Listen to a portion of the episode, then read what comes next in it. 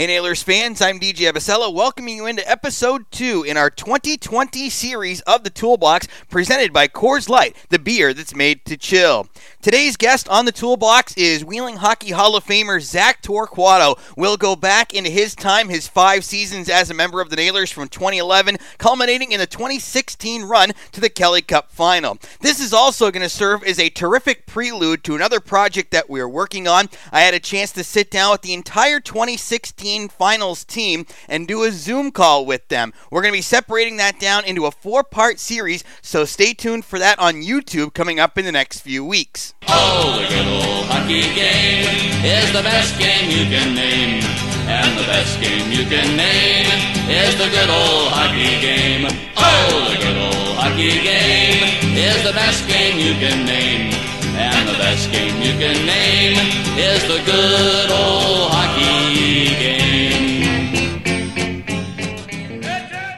gives me great pleasure to bring in this guest on the toolbox. He had a tremendous run of success here in Wheeling five years of it, starting in 2011, culminating with that magical run to the 2016 Kelly Cup final. He's also a member of the Wheeling Hockey Hall of Fame, still playing hockey in Switzerland. It's forward Zack Torquato. Zack, it's so great to chat with you. There's so many people who you guys left such an impression on with that 2016 finals run, and I couldn't think of a better guy to talk to than you. Yeah, Deej, thanks for having me, and I definitely miss Wheeling, and it's good to catch up with you a bit.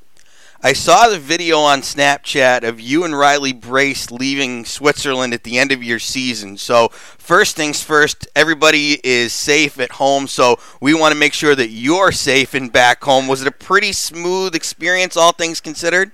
Yeah, I mean, uh, well, everything happened quick.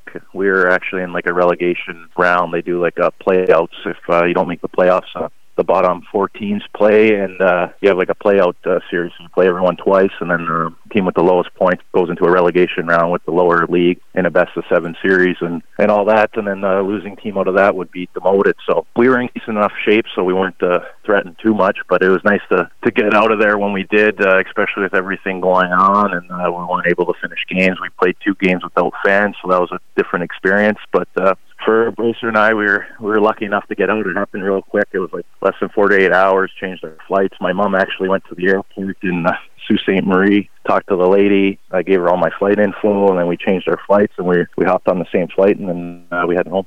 No fans to play in front of. That must have been absolutely wild. Yeah, man, it was crazy, and we were actually uh, one of the games was a pretty important one. We were in the French region of Switzerland, like uh, French-speaking region, and they they have great fan support, and it's like a cool cool rink, good style. And uh, we played our first one in there without any fans, and that was crazy. It was just uh, and us, right? So it was it was a little different experience. The atmosphere, we had to kind of create our own energy. Wow. This was year number four for you playing in Europe, and you played in some really neat spots Italy, Denmark, Switzerland. A lot of players talk about getting a chance to travel, see the world. Is that the best part of it for you? And what are some of your favorite places that you've gone to?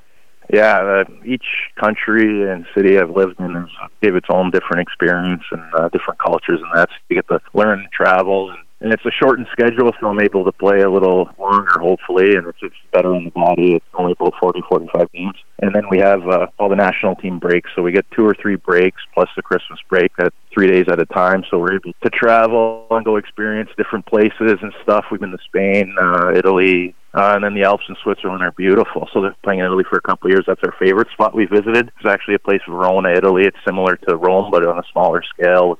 Coliseum and that. So we really enjoyed that, and I'm lucky enough to have my girlfriend there, and then uh, been with Bracer every year. So so we travel together, and uh, the girlfriends get along. So it's worked out awesome. Yeah, all four years with Bracer. I looked at the stat too. You guys are like one and two in scoring pretty much every year. It's like you guys are a package deal. You're gonna add a third member to that line at any point, or is it just gonna be the the magical duo that just takes it all together?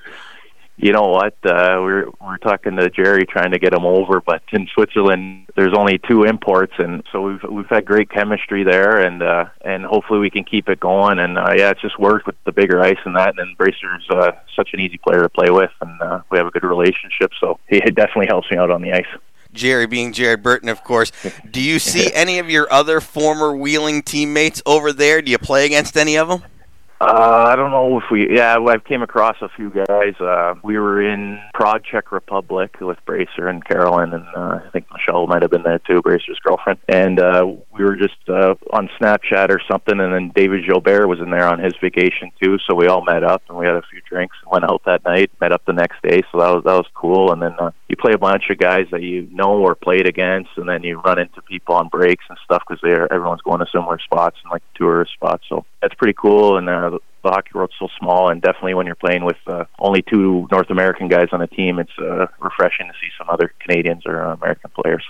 You had a lot of success here in Wheeling. We're going to dive into a lot of it. Hopefully, you're ready and you can rack that memory. You came here yeah. all the way back in the summer of 2011. You just finished your rookie season with the Toledo Walleye, and you decided to come to Wheeling. What first caught your eye about the Nailers, and was there something in Stan Drulia's recruiting pitch to get you here? Yeah, I remember uh, talking to Stan, and he was great, and uh, he gave me a good opportunity, and then I took on a, somewhat of a leadership role too, which uh, which was good at only 21 years old. So yeah, I had a, a lot of belief in him and his coaching style, and obviously uh, his coaching resume now and then, and his playing resume. He's a great player and uh, now a great coach. So learned a lot from him. Definitely talking to him in the summer, leading into it with all the potential of. Uh, moving up to the AHL or the relationship between Pittsburgh and how everyone treats the Nailers. It's all part of the system, which is nice. You're not kind of lost in the East East Coast League. You feel like you're you're you're really close to to the next step. So that that was huge.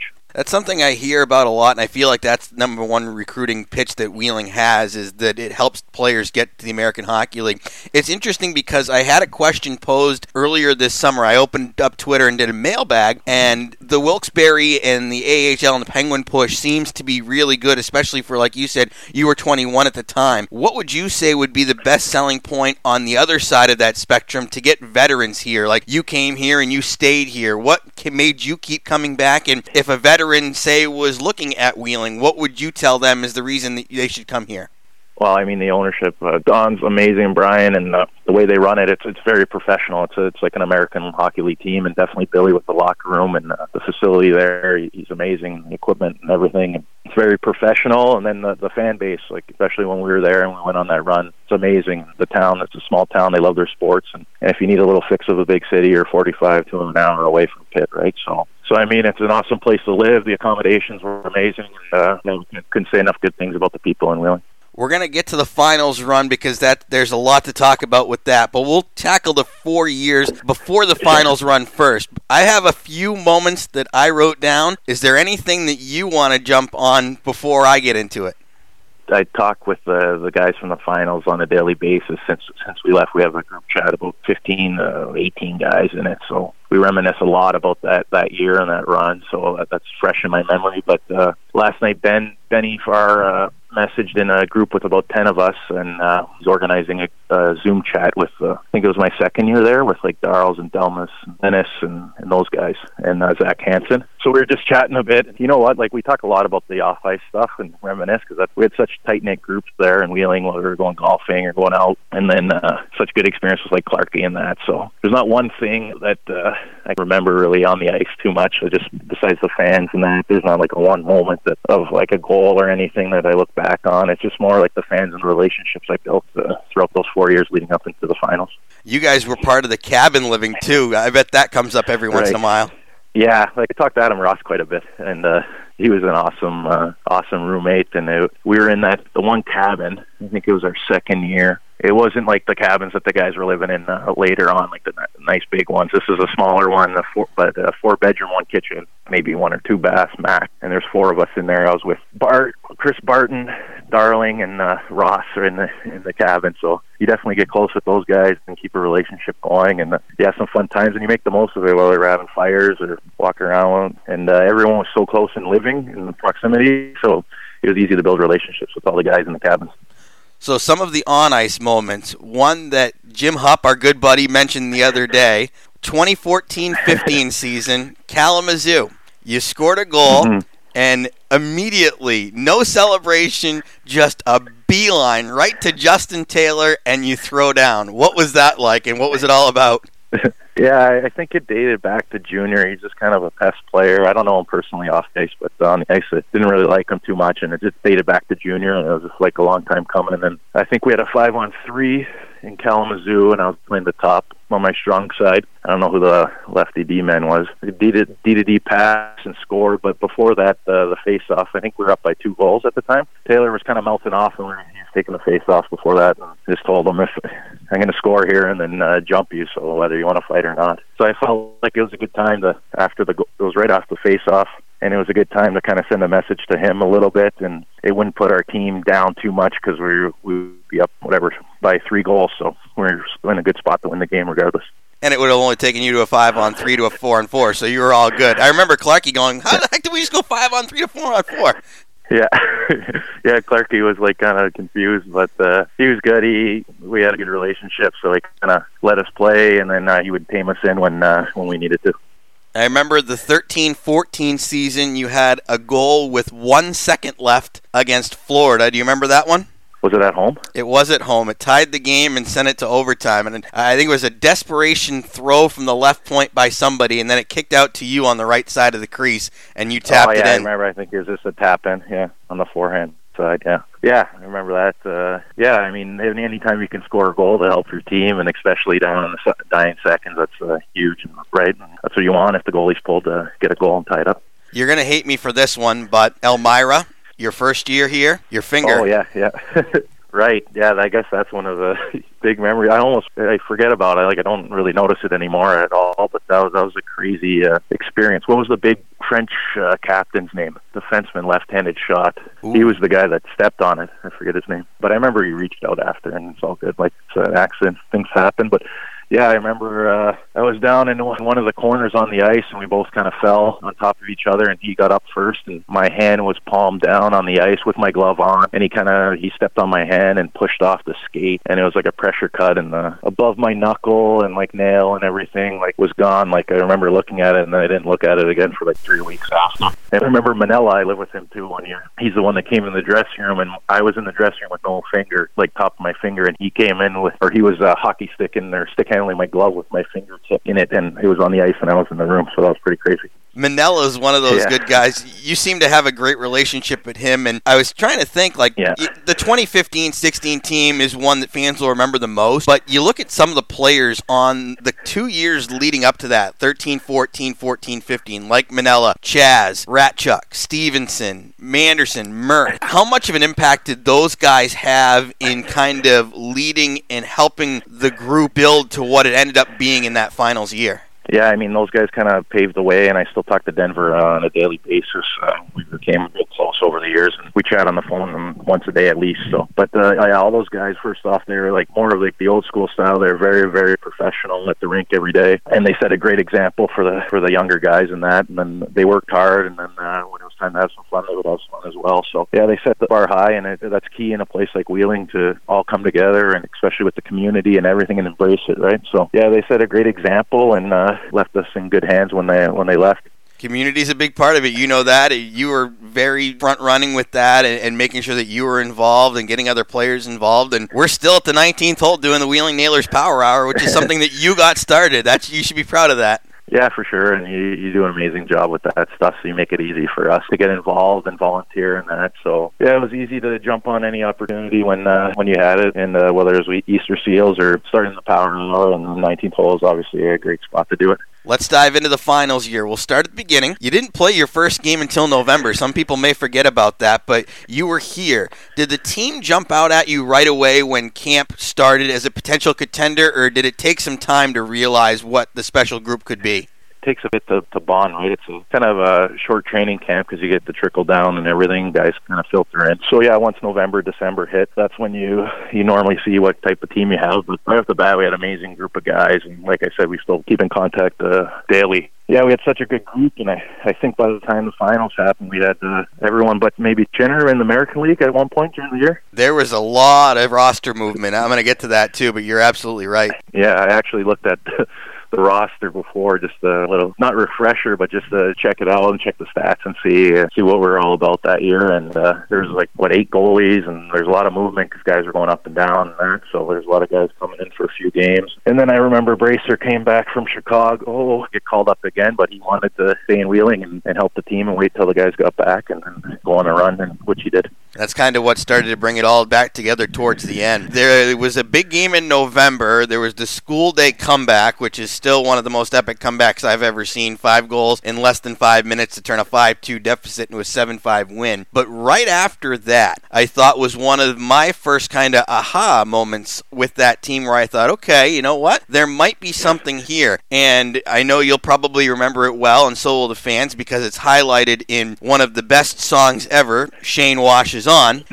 It's the yeah. trip that you guys went to Florida in November. And some may not know because we tend to keep some of this kind of hush hush, but you guys had some fun on that trip. And you know what? You should have because it was Florida. So you should go out, have some fun, party, goof around. But right. to me, it showed something because you knew that you could do that, but you knew how to go out there and still win two out of three. What did that trip do? Was that a really key moment in bringing you guys together and showing that you could, you could have success at the same time? Yeah, right, and that, that's uh, one of the moments we do talk about. And uh, I remember right before puck drop, uh, before the game started on that first game in Florida, Clark, you said if we win uh, day off tomorrow, we had a day gap in between games. So then we went out and then we won that first game. And then obviously uh, after with that green light, uh, we were all excited, especially being in Florida, and, and we went out pretty hard. And but the key with our group was everyone was always invited. Like everyone would always show up to, whether it's for one or beer or ten, right? So whenever we had the opportunity we would all get together and it'd all be a mass group message. And, and I think some of the off ice stuff is key for on ice success, obviously, and especially then too. It's a little different now, but uh, yeah, I mean, we had a late night and got in a little trouble from Clarky, and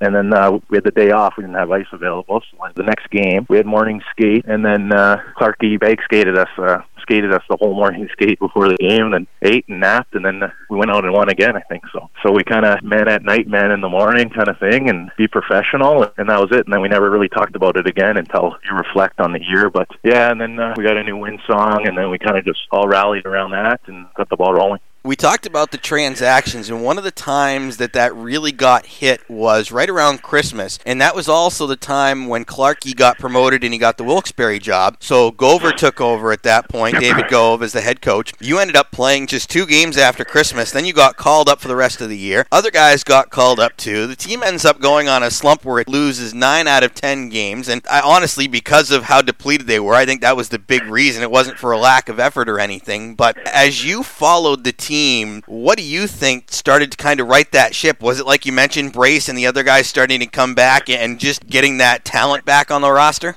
Yeah, it's it's always tough with changes during the year, especially when there's that many, right? So learning how to build the chemistry or whatever, and obviously you're missing a bunch of key players. So credit to the guys that that were there and held it down. And then, yeah, like I said, when Bracer came back and he kind of made a point to get everyone going again and uh, get some wins together and, and kind of wait until the guys came back. Our goal with that group, we knew we had a special group, was to make a playoff run. And yeah, he kind of he kind of got the ball rolling for us, and then guys started coming back clinched the playoffs in the last home game of the season, dramatic win over Reading. That sets up a first round series against Florida. You came back during that series. You ended up playing your only three games of the playoffs were against the Everblade. The key game in that series for me was game four. You guys were down 3 0 and 4 2 in the game, but you rallied back to win that 5 to 4. And it seemed like Florida was never the same after that. Was that the way you saw that series? That was being the key game? Yeah, and weren't we down in the in the game early too? That game. Yes, you were. Yeah, it just shows the resiliency that uh, our group had, and, and we never even being down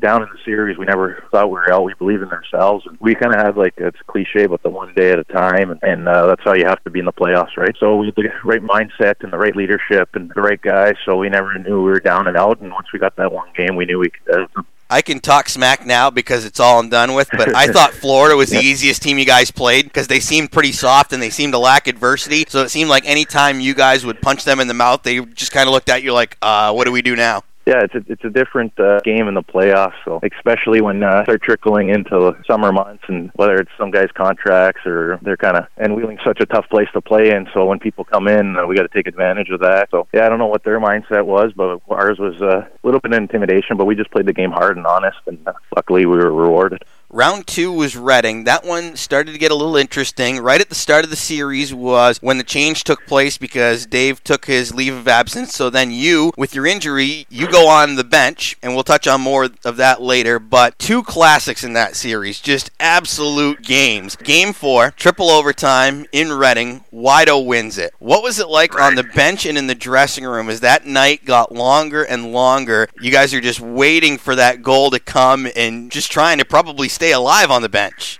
Yeah, exactly. And uh, we are trying to preserve our energies in between period. The boys are eating whatever bananas, PB and J's, right? They're going into almost your second game kind of thing. So, like I said before, our leadership and uh, and guys like Bakes and Jerry and May, like and Chinner, like the list goes on. Is we had such a good group that that was another thing. And uh, you know, once you win a game like that, that uh, you're destined for something good between periods, like during a normal hockey game, three periods, intermissions, or you guys kind of recap things. Okay, what do we need to do better in this period? What did we do well in that period? At the point when you're going into a triple overtime, does anybody even say anything, or is it just like, hey, will somebody score a goal, please?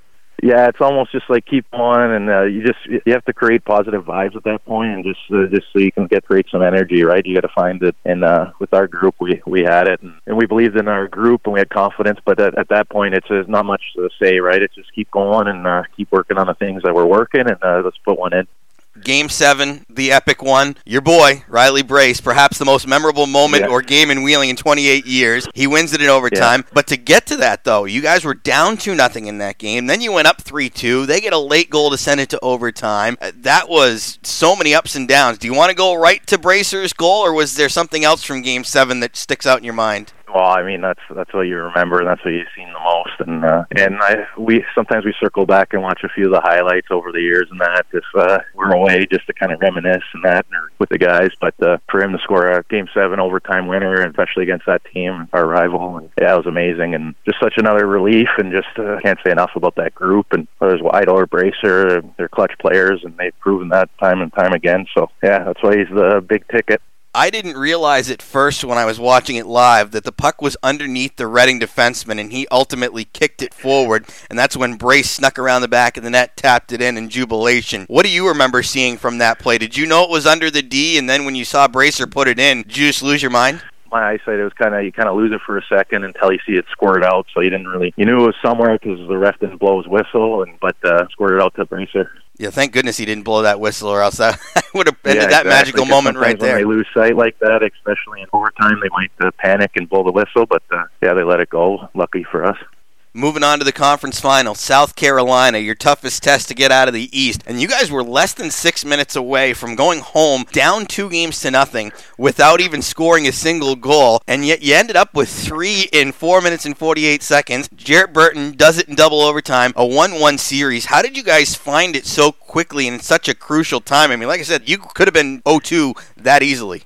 Right, and you don't want to go down 0-2, especially in that series. But uh, uh, it seemed like for comebacks, and we always believed in ourselves to come back. We never thought we were out, right? And and that's what proves to be such a great team we had. So I don't know. Once we just kind of needed one, and then we get rolling because we're playing solid hockey, right? Sometimes they don't go in. We always knew we were in the games, and we deserved to be there. So we had belief, and then uh, we never we never thought we were out of games. Game six was kind of the same script, but not as dramatic at the end. You had to win twice on the road because we don't like to do things the easy way. You fell behind that game two to nothing. Both teams ultimately had a goal waved off in overtime, and then Jarrett Burton does it again. At that point, once you won that game and the way that you did it in their building, I don't think there was a doubt in my mind that you guys were going to win game seven the next night, which you did, five to two. Was that your general feel as well? Like once you won game six, did you guys say, all right, obviously you still had to win game Game Seven, but did you feel like the momentum pendulum had kind of swung into your court? Yeah, like it was never t- talked about the like the result, right? We were just focused on the process the whole time, and and uh, like I said, I can't can't thank the guys enough, and uh, made my job easy. Really, like they they're the ones that were on the ice and doing everything. But uh, yeah, you have the momentum and you have those good vibes, and uh, you just keep them rolling. And uh, we went in there and won five two.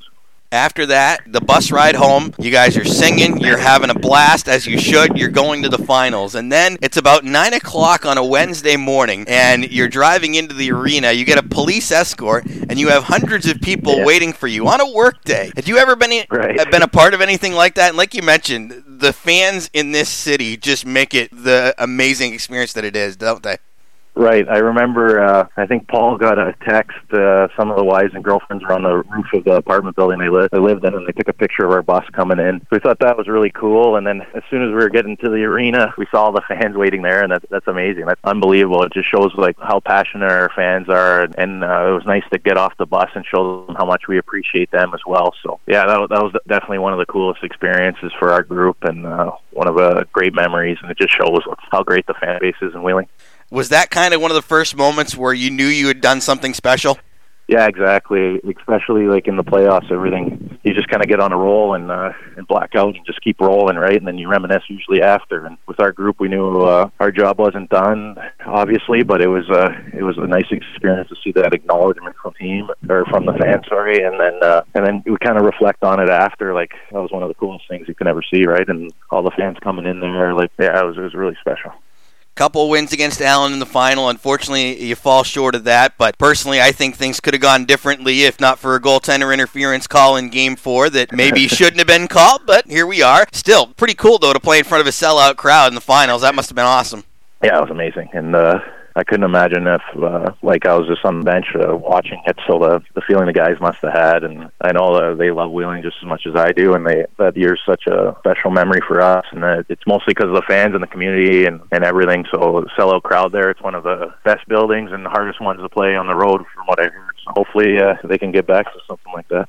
And there's so much that goes into it. And I mentioned earlier we had the couple of changes behind the bench that year when Clarkey got promoted in December, and then we had the change in April. And I've hinted at this a few times over the years. I want to get your thoughts on this, see how close I am. I personally think you guys went as far as you did because you guys were in it together. You had the backing of the fans and the community. You were in it together. You wanted to win it for each other. You knew how to battle adversity. And to me, that commitment to each other was bigger than any X's and O's that any coach could have directed. Is that pretty close? Yeah, I- think you, you hit it right on the head there, and uh, just shows uh, the group of guys we had, top to bottom, and uh, and the ownership, and right into the community. And we, any adversity we took, we took the right way, and uh, we went through it all together. It wasn't just one guy. We didn't make excuses, and, and that definitely showed on the ice. And then uh, and then Wheeling loves uh, their sport, so when we had some success, uh, you start to really see it in the community. And and obviously, if uh, if you're a fan, you want to cheer on a winning team or at least a hardworking team. And we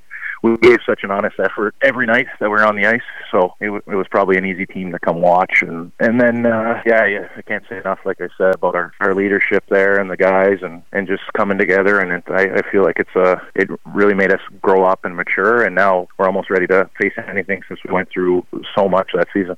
It's left a lasting impression on the fans here. People still talk about it to this day. And then a couple of years after that, a nice personal honor for you as you were inducted into the Wheeling Hockey Hall of Fame in 2018. What did that moment mean to you? Yeah, it's, a, it's such a huge honor. I never really expected it or, or anything, but uh, hopefully I can get back to Wheeling shortly. And obviously, once things settle down, maybe make a trip this summer. But yeah, I'd like to see it and just show thank thank uh, the owners and uh, and the organization and everything for for doing that. It's it's such a special honor for myself, and uh, it's obviously a reflection on all the great players I played with and and the and that one team we had that went to the finals. So yeah, I really appreciate it from the fans, obviously, and the organization. Yeah, we've definitely got to get you back. We'd like to get some of your teammates from that run also back. That would be a really neat thing to get Yeah. everybody back together and just kind of celebrate it. And like I said, the fans I know would appreciate that for days and days. Yeah, I mean that's uh, one of the things uh, we talk about. We try to get like a little reunion back, and uh, maybe go golfing a couple days, go out a couple nights, and head home. But uh, it's kind of tough in the summers. Everyone's super busy, but uh, we we want to put a couple days aside as soon as we can. But it's it's it's on our list. Like I said, that group we, we still talk daily. Well, it's through a couple snapshots or a few messages, but uh, that's on our list, uh, our to do list for sure. Did I leave anything out, or do you think we've covered this thing pretty well? No, it's good. I like uh you had all the dates and uh games. Your memory is amazing still, so that that helped me out a lot to to go down memory lane. But definitely can't forget that uh, finals run. Well, I appreciate you taking that trip back with us. You, that team, left such a great impression on us. Your time here from start to finish was absolutely fantastic, Zack. I can't thank you enough for what you did for this team and the community, the organization. Absolutely fantastic. I'm so glad that you're still playing the game, having fun with it, and I cannot wait to have you back here again at some point. Yeah, thanks, Steve. I really appreciate it, and I hope to come back to Wheeling soon and uh, see you and uh, and everyone else. Huge thanks again to Zack Torquato for joining us on this episode of the Toolbox. Some outstanding stories from him, and it's always a blast to go down memory lane, but to also get that perspective from the players and what the experiences were like for them and what they take away from it most. And you can definitely tell the time that he was here, the group that they had established, whether it was the finals run in 15 16 or even some of the groups beforehand, just how tight they were and how much of an impact they made on this community, both on and off the ice. So we are forever grateful for all that terrific work that they did, and obviously it led to that memorable run in 2016. Don't forget, we are still going to have that amazing series that we put together through Zoom, highlighting the 2015 16 season and getting the players' perspectives from that year from start to finish. I cannot wait for that to debut, so be on the lookout for that on our YouTube channels. I also have some more terrific interviews lined up for the toolbox. If you have any recommendations, feel free to send me a tweet at Deej underscore hockey PXP. So, this has been another edition of the Toolbox presented to you by Coors Light, the beer that's made to chill. Thank you so much for tuning in. Continue to stay healthy and safe, and we'll talk to you next time on the Toolbox.